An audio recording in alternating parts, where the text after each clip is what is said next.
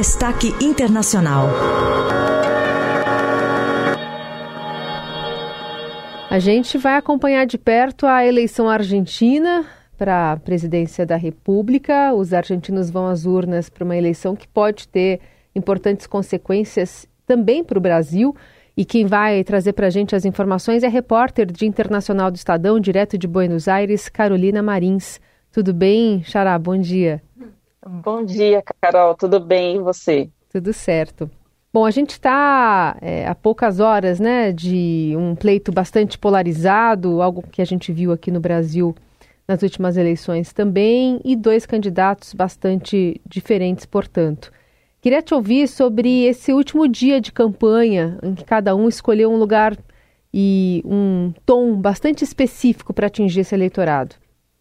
Sim, sim, cada um escolheu fechar em, em, cidades muito específicas. O Sérgio Massa, candidato peronista e, portanto, do governo, é, fechou aqui na cidade de Buenos Aires mesmo, que virou um campo de batalha justamente por causa dos votos da candidata derrotada na primeira, no primeiro turno, que foi a Patrícia Burit.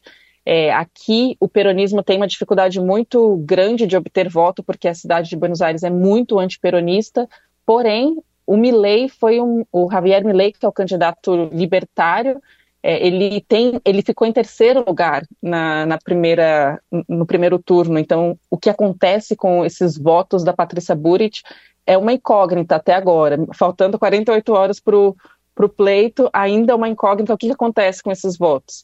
Enquanto isso, o Javier Milei fechou a sua campanha ontem na cidade de Córdoba, que também se tornou um campo de batalha por causa dos votos do candidato Juan Schiaretti, que é governador da, da província, e ele teve um excelente resultado, ele é, ficou com 7% do, dos votos, é quase 2 milhões de votos, então, e, e, e são votos assim peronistas, mas anti-kirchnerista, então ainda um eleitorado em disputa entre, entre o Massa e, e o Milley.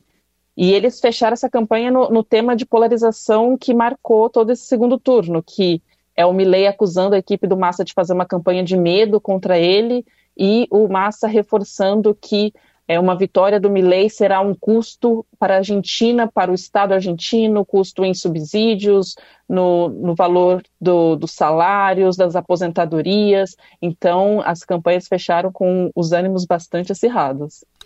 Bom, um tentando despertar o medo do outro, né, Carol? Mas o que, que dizem as últimas pesquisas? Parece que o esquema de divulgação é outro, mas eu tinha visto uma recente em que cada uma apontando a vitória de um deles, mas com uma vantagem muito pequena. O que, que mostram as últimas pesquisas? Então, as últimas pesquisas oficiais publicadas, elas acabaram no domingo, né, no domingo do debate. Então, a gente, sim, oficialmente não tem aquele clima pós-debate. E essas pesquisas mostravam que é, havia praticamente um empate técnico. Uma ou outra que colocava é, o Javier Milei na frente, algumas colocavam o Sérgio Massa, mas sempre dentro da, ali das margens de erro ou de pelo menos de três a cinco pontos de diferença, que considera-se um, um, um, empate técnico.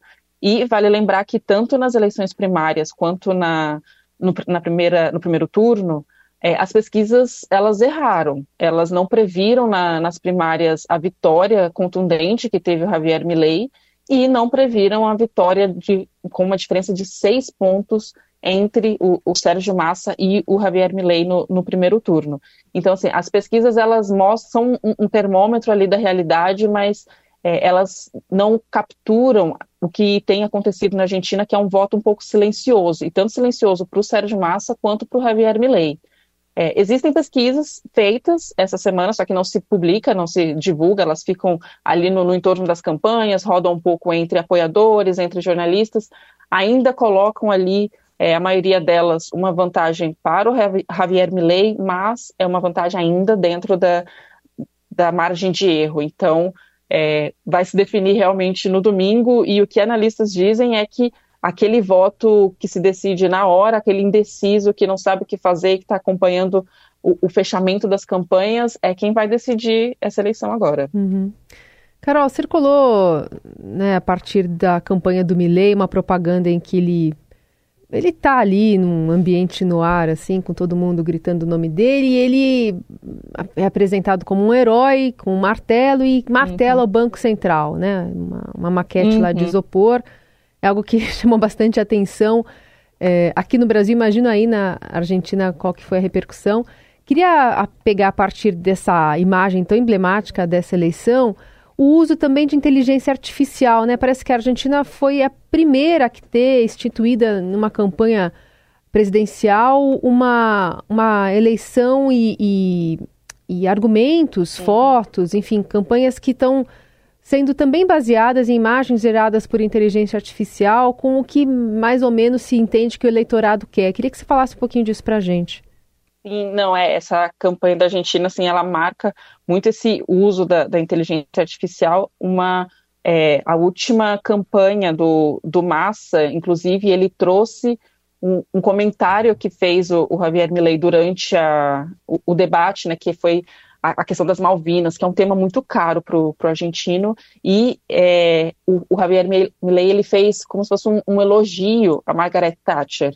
Isso custa para o argentino, e é, o que a campanha do Massa fez foi utilizar essa frase, trazer essa frase do Milei e é, colocar uma imagem da Margaret Thatcher reconstruída por inteligência artificial, autorizando é, o bombardeamento do é, submarino é, argentino. Então, e, e, isso assim, isso dói, né, no, no, argentino, principalmente ali no argentino do sul, que viveu a guerra da, das Malvinas. Você, eu, eu visitei, né, a, a, província de Santa Cruz, a cidade de Rio Gallegos, que fica muito próxima da, das Malvinas, e ali tem museu, tem monumento aos soldados caídos, então a presença malvina é muito forte, principalmente para as famílias que perderam. E então, assim, se, utiliza, se está utilizando por parte das duas campanhas a inteligência artificial justamente para tocar nesse sentimento do eleitorado, essa, é, essa questão do, do medo. Enquanto, assim, há o medo, mas há também tentar trazer a esperança, porque o que, que a campanha do Javier Milei tem feito é dizer que está respondendo à campanha do medo do Sérgio Massa, trazendo a esperança, como se Milley fosse esse herói, justamente essa imagem que você descreveu do o Milley ele chegando como se ele fosse um Avengers, que vai salvar a Argentina desta crise e destruir o que ele é, coloca no Banco Central como se fosse o, o centro ali de onde está a corrupção do governo peronista, todos os problemas da, da, inflação, da desvalorização do peso, então por isso que ele destrói para reconstruir de novo. O, o Milley tenta, tenta trazer essa ideia de que ele é a esperança contra o medo, mas o que se tem jogado e utilizado muito a inteligência artificial é reconstruir essas imagens com o objetivo de causar medo, de provocar ali o sentimento no, no eleitor. É uma eleição muito pouco racional e muito sentimental. Ô Carol, você esteve aí no primeiro turno, né? Participou aqui com a gente do, do jornal também. É, como é que você compara esse momento agora? O que, que você observa em, em relação ao clima? A tensão aumentou? Você já está falando, parece que o medo está sendo muito mais destacado do que no primeiro turno. O que, que você percebe de diferença do primeiro para o segundo turno? Então, sim, o que eu percebo de diferença é justamente essas campanhas de medo. É, no primeiro turno, é, eu viajei pelas províncias da Argentina e nas províncias do norte, ali do, do centro, no sul nem tanto, né, a região da Patagônia costuma ser um reduto peronista, mas mesmo ali se via muito a presença do Javier Milei, então, assim, apoiadores, cartazes, em Salta, a cor amarela era uma cor que se destacava, porque estava ali colado com os candidatos da, da região. Agora, nesse segundo turno, eu fico aqui em, Buenos Aires mesmo, o tempo é um pouco menor, mas o que se vê em Buenos Aires é uma presença maior do massa. E se vê, inclusive, em prédios públicos, se vê é, nas universidades, você vai na, na Universidade de, de, Buenos Aires, tem um cartaz que, se, que diz não, é, Milei não, é, se você vai na estação de Retiro, que é uma estação de trem importante, que leva para cidades próximas, aqui leva para Tigre, inclusive, que é o reduto do Sérgio Massa, tem também um cartaz gigantesco dizendo Milei não. Então, essa campanha anti-Milei, ela está muito mais forte agora no segundo turno, e isso é uma coisa que a campanha do Sérgio Massa admite. Eles falam, eles negam que seja uma campanha de medo, que na verdade eles só estão trazendo o que o próprio Javier Milei diz, estão destacando em pequenos vídeos, em pequenos recortes, mas é o que ele já diz. só que é uma campanha focada no Milley. Então, a ideia não é falar de economia, que é o maior problema argentino, a ideia não é falar de segurança, a ideia é falar de Javier Milley. E o, o Milley se defende, então ele entrou numa, numa defensiva, enquanto na, no primeiro turno ele era muito o leão, é, quem ia mudar a Argentina, o, a campanha do Milley entrou numa defensiva de falar estamos sendo atacados por uma campanha de medo, e a campanha do Massa foca em falar no Milley e os riscos, entre aspas, né, segundo as palavras deles, que o Milley pode trazer. Muito bem. Bom, a agenda dos candidatos já deve ter sido divulgada ou vai ser divulgada. Eles devem votar e acompanhar a, a apuração em seus redutos, Carol? Sim, é. Agora eles já encerraram a campanha ontem, uhum. então agora eles entram no, no, modo um pouco mais se preparar para, para a eleição. E aí no domingo o Sérgio Massa é, ainda não se divulgou os horários de votação, mas eu estou chutando que o Sérgio Massa deve votar primeiro, como ele fez no, no primeiro turno, no seu reduto, que é Tigre, e o, o Javier Milei ele vota na, em Palermo. No primeiro turno, inclusive, ele causou um grande alvoroço na hora de votar, até prejudicou um pouco a candidata Patrícia Burit, porque ele votava meio-dia, Burit votava uma hora da tarde, só que ele atrasou muito, ele chegou quase uma hora da tarde, todos os jornalistas, todo mundo estava concentrado ali na, no, no colégio eleitoral dele, que estava lotado de jovens, lotado de apoiadores e fãs, até adolescentes que não poderiam votar, mas estavam ali para ver o Milley. E aí ele causou ali um pequeno alvoroço na hora de, de votar, e agora a gente vai ver como que vai ser esse segundo turno. E depois, cada um nos seus, é, que eles chamam de bunkers, né? O, o, do Massa aqui, mas na região central de, de Buenos Aires, é mais próximo ali da Casa Rosada, e o Milley ali na região de Palermo, na Avenida Córdoba, e, e de lá eles devem acompanhar a apuração e vai, vai ser uma surpresa ainda. Ninguém se arrisca a dizer qual que vai ser o resultado de domingo. Parece que vai ser um domingo de noite longa, né? Para Carol e para os argentinos. Sim. Bom, mas Sim. só, só para registrar aqui, Carol, é, eu acho que deve ser assim, porque a gente viu o Milley falar de fraude, muito parecido com os bolsonaristas uhum. aqui, ele começou a falar de fraude no primeiro turno. E pelo que eu me lembro, que eu cobri a eleição aí de 99, quando foi eleito o De La Rua, que depois renunciou. Uhum. Não tem uma justiça eleitoral, né, na Argentina?